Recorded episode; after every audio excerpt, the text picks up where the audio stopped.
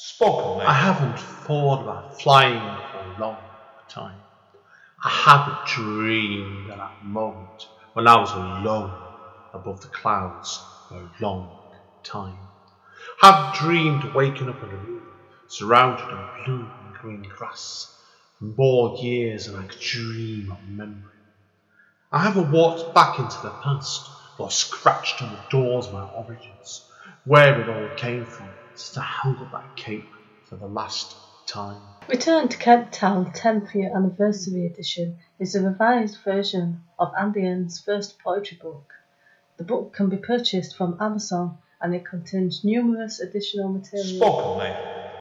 Thank you today for tuning in to Spoken Label. Spoken Label was originally set up at the beginning of 2016 and as of recording has over 200 sessions in our archive. Although the podcast can be heard on Anchor, iTunes, Apple, Spotify, YouTube, and literally 10 or 11 other networks, the full archive can be found at Spoken Label, all one word, spoken label dot bandcamp dot com. On Bandcamp, it is set as pay what you want, so you are entitled, if you wish, you can download it or stream it for nothing.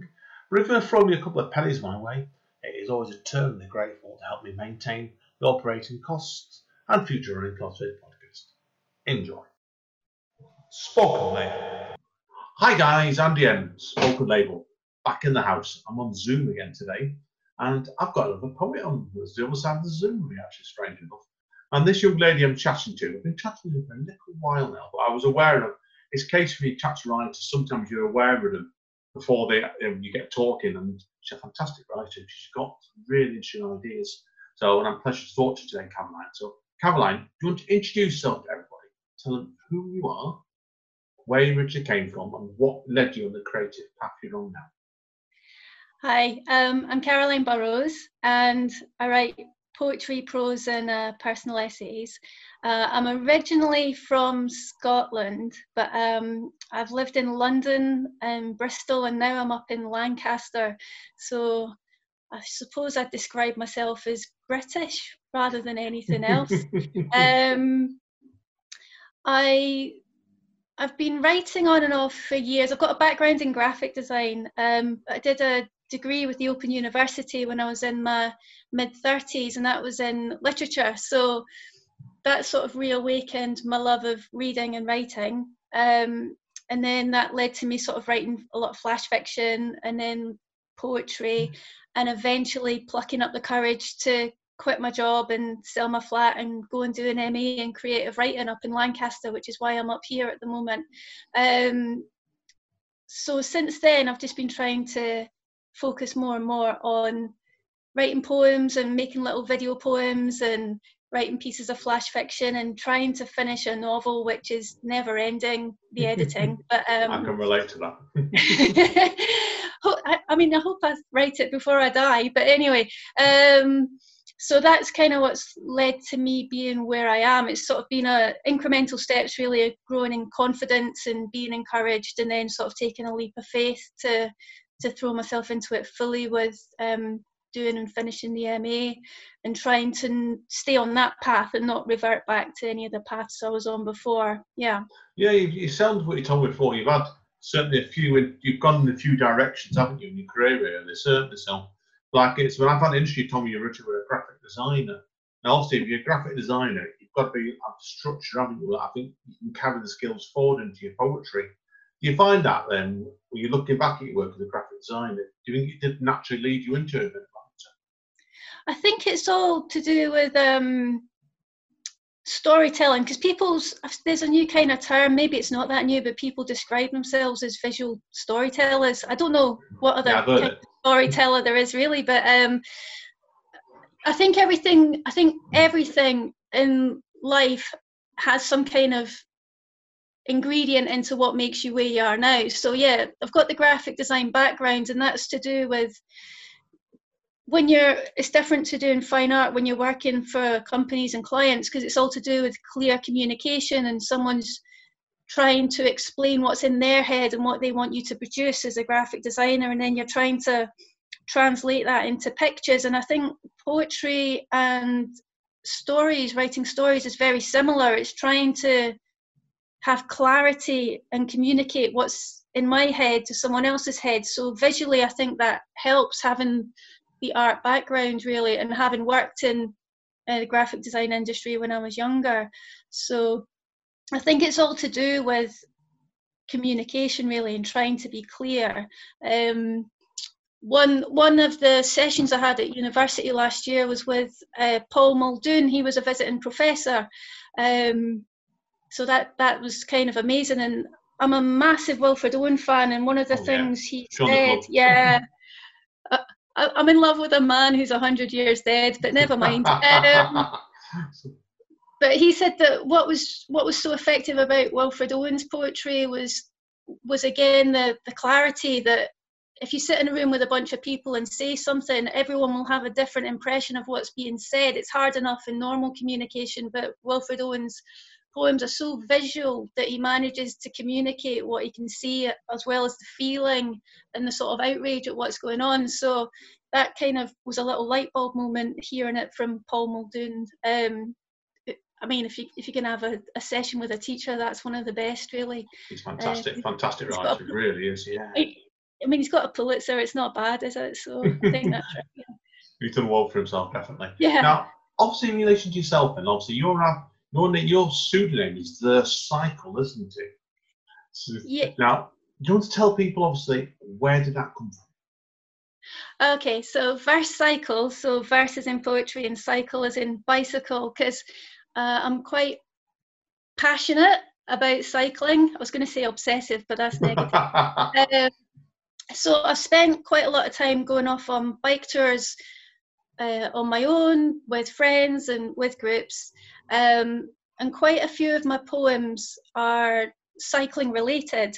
Uh, so, for example, last May, in a different world when we could cycle around anywhere we wanted, I went on a, a mini bicycle tour.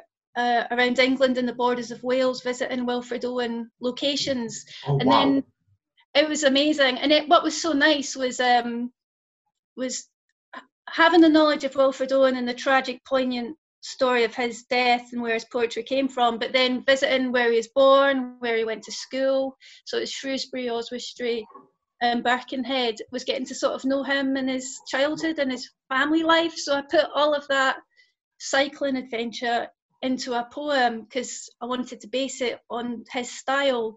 So Verse cycle kind of came about because a lot of my stuff generally features a bicycle. Not always, but a lot of the time a bicycle sneaks in there, even if the poem's not about a bike tour. If it's about heartbreak or something, a bicycle manages to wheedle its way in. So that's where verse cycle originally came from.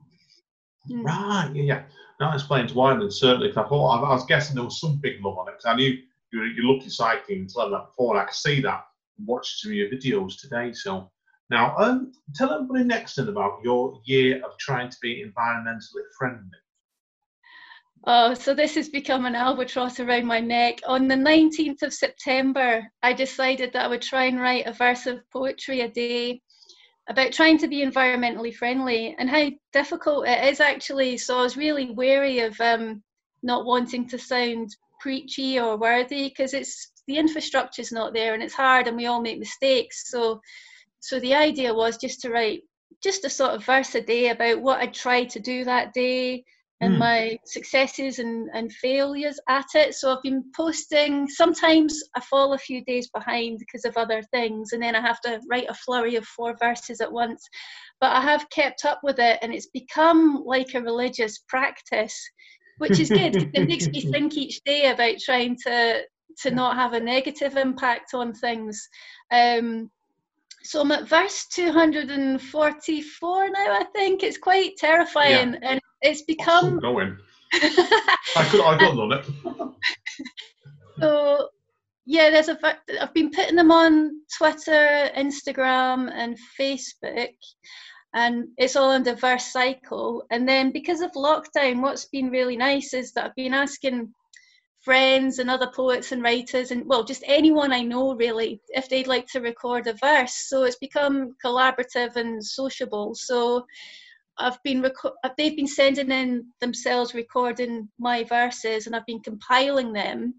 So they're going up on youtube now. So i've done verses 1 to 20 with friends. And it's interesting hearing other people read my words back and it's Oh, it yeah. feels friendly and sociable and it's also quite odd that it's not that i mean it started in september and lockdowns changed everything so much um and some of the things that were happening that were nice about trying to be environmentally environmentally friendly have obviously gone backwards because of the virus so for example, just before lockdown, I was in a supermarket, and instead of all the bread and cakes being laid out for anyone to pick, they're now wrapped in plastic again. So, um, while no one's traveling by car or plane as much, um, plastic's kind of making a comeback because everyone's rightly scared of the virus. So, it's just interesting seeing the contrast, what's happening there. But I am enjoying putting the videos together, and that's where sort of what I was saying about nothing's wasted and my old graphic design skills are kind of coming Yeah. back into play using the video software and putting the images on so They are very good because when you watch, if you watch people watch your videos, they can really see.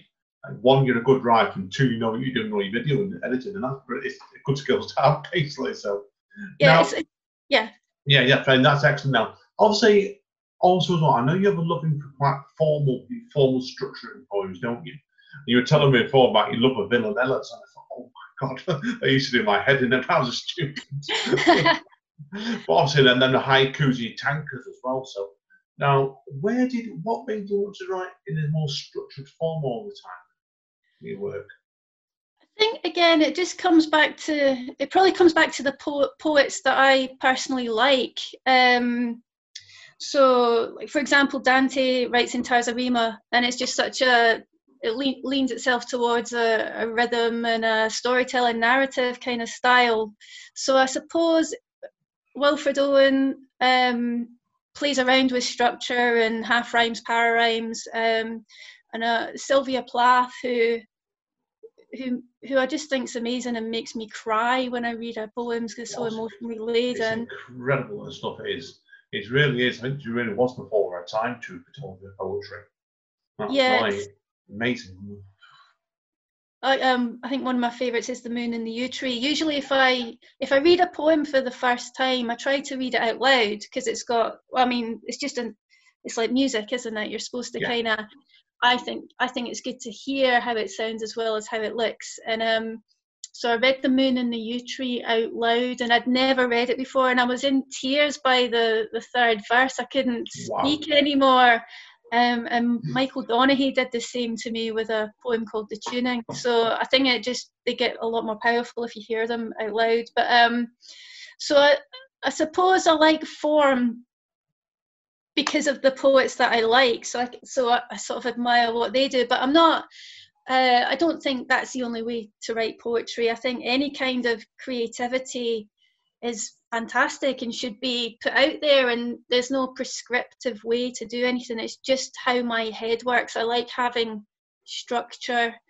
Um, i like having a framework to hang something on and then play around with it afterwards you know um, and let the poem kind of do what it needs to do after it's it's been hung but maybe it does need to be adapted and then the form can be reduced or let go to a certain degree uh, so I'm not uh, tyrannical about it, you know. Yeah, yeah, of course. I think you also you said before off mic to me, didn't you? Sometimes you, you've got to start the piece off in that way and then let it raise its own head base and go in direction it's naturally meant to be. So I agree with you completely on that. It's completely now. I want to ask you next about um, being a speaker over at the Cycle Touring Festival and also Explorers Connect.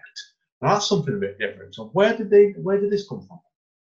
So that comes from the cycle touring again. So I love watching. I love watching ridiculous programs like Celebrity SAS and uh, things I'm completely incapable of ever doing.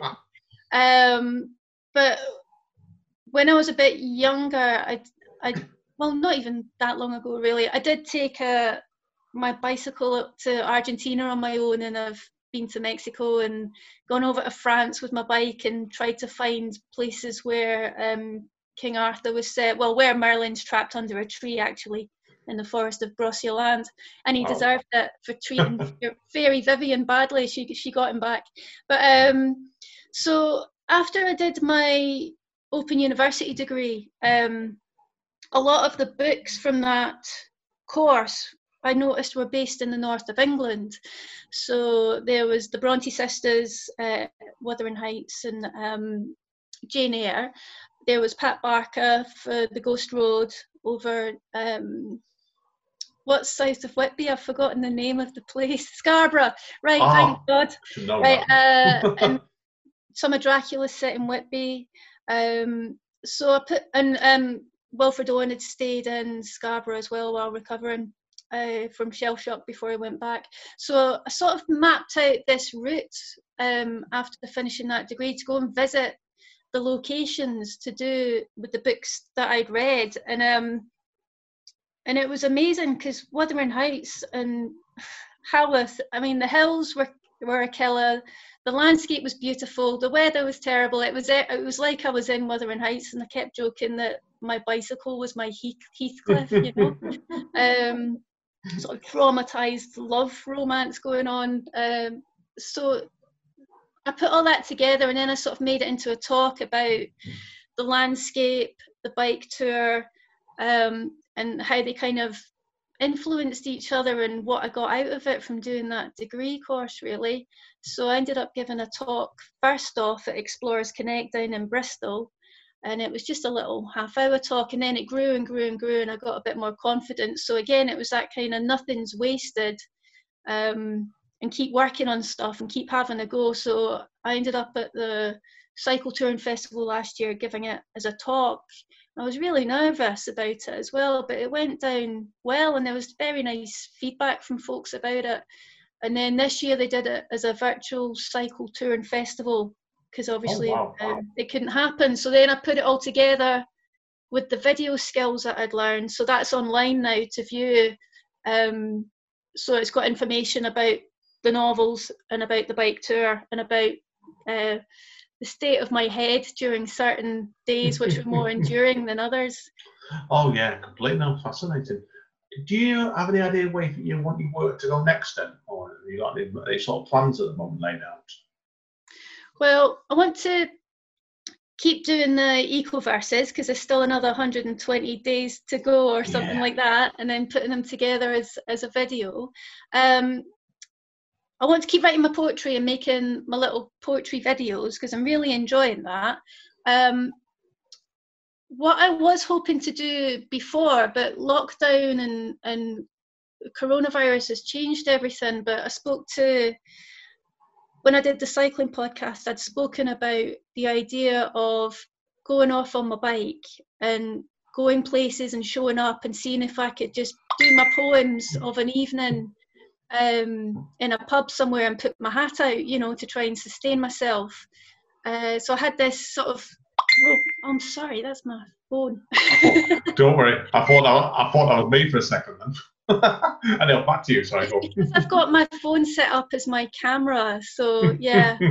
apologies for the pinging.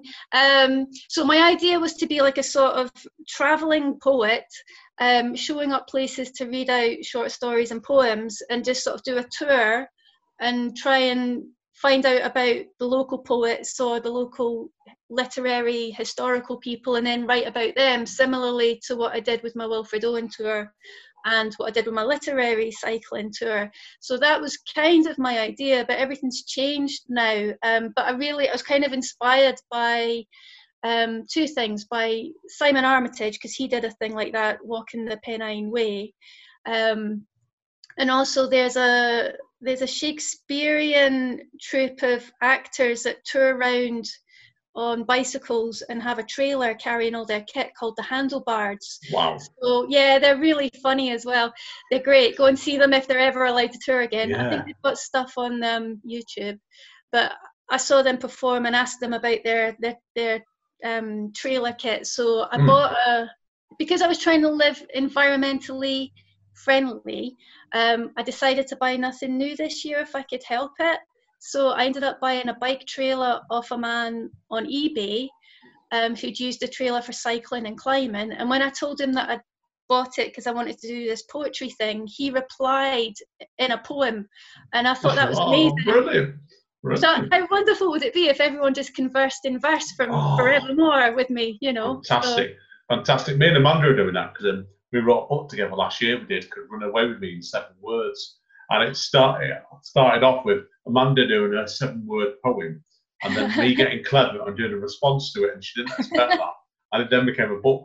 But we just started to work on the sequel now. It's uh, called we're calling it "Run Away with Me" again in eight words. So this next time we're doing it in eight words instead of seven. That's Wait. so beautiful. Oh, It's great fun. We you look, we communicate with each other in verses. I know you mean. You wish that world should do it more. Definitely, it's just it's a really great idea. Maybe there should be a national day instead of just National Poetry Day where we celebrate poetry. You're just you're only allowed to talk in verse for the entire day. Everything oh, must rhyme or Fantastic, that, yeah. back. And that we obviously we've got National Poetry Writing Month. We should be National West Poetry Writing Text Day as well, shouldn't we? Yeah, that's a great idea. That definitely. now that's all my questions, Caroline. Unfortunately, so if people want to find out more about you, where are the best going? Okay, so um, the best place to to see the work is probably on YouTube, and the channel is called Verse Cycle, because it's got the poems set to little videos, or sometimes I'm in them, and sometimes it's little pictures. And then also for the eco verses, they're on Twitter and Instagram, and also on Facebook. Facebook's got the videos and the eco verses, and everything's under Verse Cycle. So, and also under my name, Caroline Burrows. But there is another poet called Caroline Burrows. Um, our stuff's very different. So I'm the one that's associated with Verse Cycle. That's the easiest way to differentiate, really, between the two. If there's a bicycle involved, it's probably me. Yeah, I, I was re- when I was researching it this morning. I noticed that myself. There was another post with Caroline Burrows. And I thought I enjoyed her work, but I did see the difference in the style completely. So It's really good. So it's if if people search and find the other Caroline Burrows, read her stuff as well because it's really good. Um, but it is a very different um, subject matter to, to to my sort of whimsical cycling poems. to make Yeah. to make you laugh, Caroline. Before we go, um, my real name's I'm out, I'm out to myself now. So I don't care today. but my real name's actually Andy Nicholson, and I, well, I came Andy N like 15 years ago because and I started writing, people started writing to me thinking I was the bass player for the Arctic Monkeys. I thought, all right, change quick. so Uh, you, you, could have used it to your advantage, but Andy N it is now. Then okay. yeah, it suits me better, to be honest. with you. Well, I was getting some like about I had about 50 friend requests come through one day after a poetry reading. I thought, I don't know who any of these people are. so I Oh no, I think I might change my name to George Clooney now. Actually, I've gone a bit too long. Good idea. right, anyway, Caroline, seriously, that's the end of part one for us. I know you're going to do a few poems for us now, aren't you? So, so what we'll do, uh, guys and girls, is we'll take a quick break, hang around, obviously, and we'll see one minute when Caroline's going to do a few pieces for us. So take care, guys. Spoke. Hi, guys. Okie dokie. Straight on to Caroline now. And she's got a couple of pieces for us today. So over to you, Caroline. Okay, this is a poem about a cycle commute I did in Bristol going home through an underpass, which is never nice at the best of times. Um, and it goes through an underpass which shows how Bristol used to make its money. It's got a sort of pictures in the underpass. It's called Junkies in the Underpass. I cycle quickly past the junkies in the underpass. Their dealer stands dead centre, a white man dressed in black, astride a bike with no lights, this underworld his stage. Evening, this king of short, sharp pricks, as I ride wide of him, peddling his shit to two locals laid low between the broken glass and grit. His shout carries a glint like the water in the bottle, and the tarnished metal spoon I spy left at pedal level, seen waning like the moon.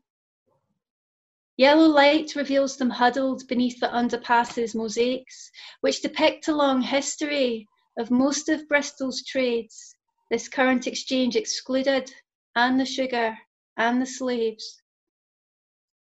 Graffiti scrawls across the pictures, letters and words all strung out. Not street art, not a Banksy, just a public place defaced. It's an update representing this exact time and space. Excellent. No, uh, what I can see there with your words is very, you are very, very good at convincing a sense of place and that. And I've not been to where you're talking, but I felt I knew the place after that. So yeah, really, really evocative. Excellent. Oh, thank you. Okay, over to number two then. Okay, so this next poem is to do with the Wilfred Owen bicycle tour that I did, um, and it's called A Wilfred Owen Odyssey, a spring cycling offensive. My bike's fully loaded, my own pack mule, a pilgrimage of Wilfred Owen poetry, riding south between the Pennines and the Irish Sea. I set my sights for distant Liverpool. You can't miss it, says a man. I ask for directions. Casting his curse, I get lost different ways. Skirt Leyland, where tanks were once made. I'm relieved I've survived it through Preston. Spring lambs bounce around flat fields in the Ribble, near two crows ganging up on a baby squirrel. The B road takes me over six screaming lanes to a scouse bus honking with offensive disdain. In Birkenhead, a statue called Futility shows a man with his head in his hands who sat with a wreath of paper of poppies in his lap. The bronze remains dull, although it's sunny. Expecting a veteran, I meet a musician who went to the BI, Wilfred's old school. Only a wall remains where a cruel head canes kids for breaking archaic rules.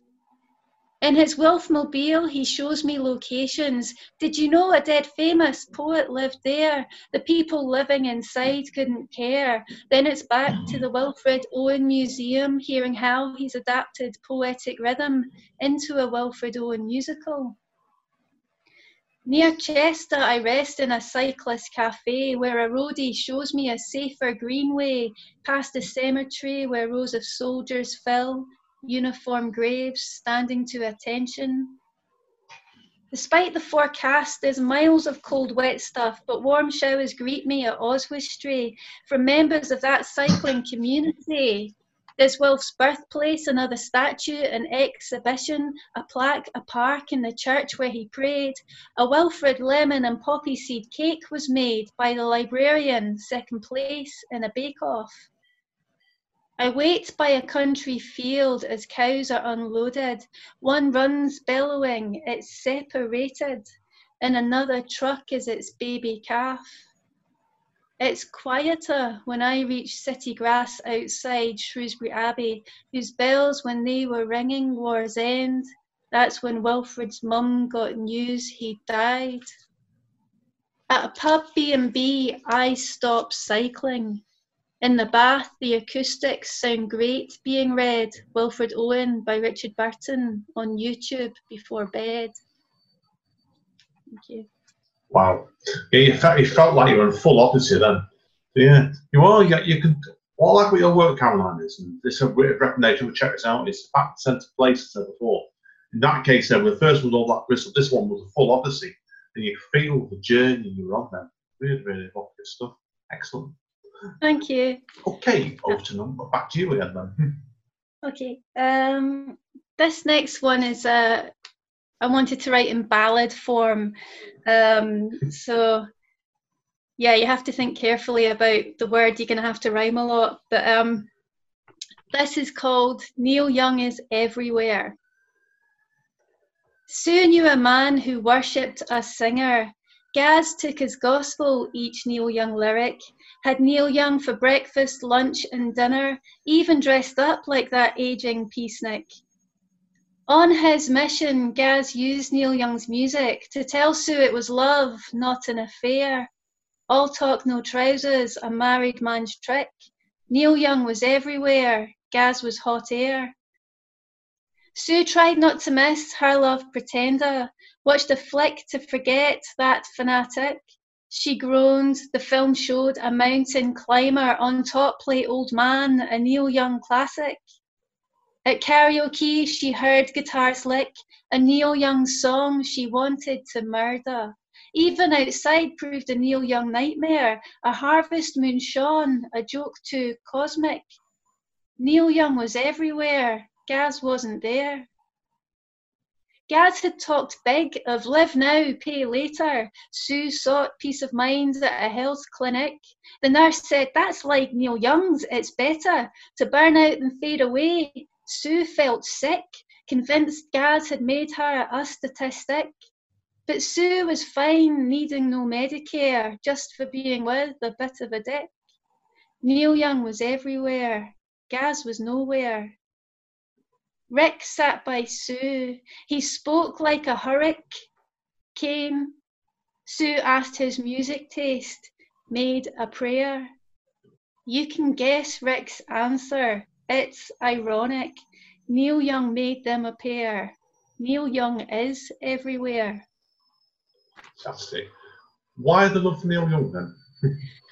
um, it's it's not really. It's just that he is everywhere. Um, he does seem to actually his lyrics are I really like his lyrics and he does seem to sort of become ingrained into the society of the world. There is no escaping Neil Young, so it was uh it was yeah, or maybe it's just you notice things a lot when you're trying not to. Um again, yeah, you caught me out with that one. I wasn't expecting that one. but certainly, that was nice. You've got a Neil Young poem as well, don't you? I think. Oh yeah, yeah, I do actually. Yeah. Oh yeah, mine's called "Bad Bad Neil Young Covers in Nana's Attic," and that's part of a sequence I'm working on. So, but that was a joke. That one, mine was to a degree. So, so well, I think yours is a different way. Look, yeah, excellent.